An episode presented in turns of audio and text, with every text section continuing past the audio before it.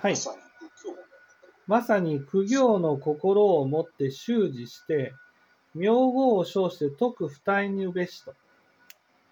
これは、その、なぜですね、なぜ浄土往生がたやすいのかっていうことを教えられたものなんです。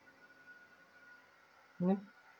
それは、阿弥陀仏に救われると、その苦行の心をいただくからです。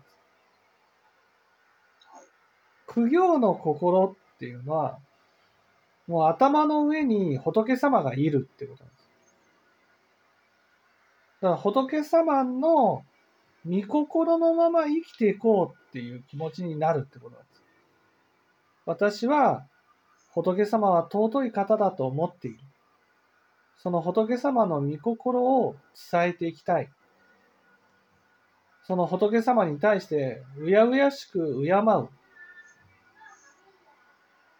その心が習字っていうのは変わらないってことです。どんな時も変わらない。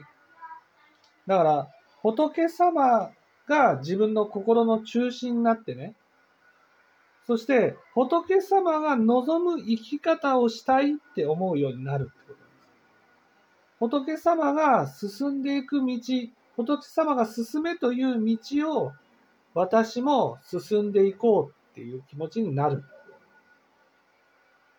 ね。だけど、その知恵がなかったらね、正しい道はわからないの。どんなに、その仏法を伝えていきたい、仏法の道を進んでいきたいと思ってもね、その仏法がわからなかったら意味がないので、その仏法の知恵を知るために仏法を解くようになる。名号を称してっていうのは、阿弥陀仏のお力によって仏法を解いていくことなんですね。仏法を解いていくと、その解いた教えによって真実が知らされる。真理が知らされる。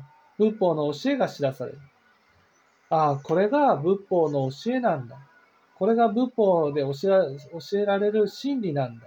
っていうことが知らされる。その知らされた真理によって、自分の心が変わっていって、浄土に往生することがもう速やかにできるようになるんだ。こういうことです。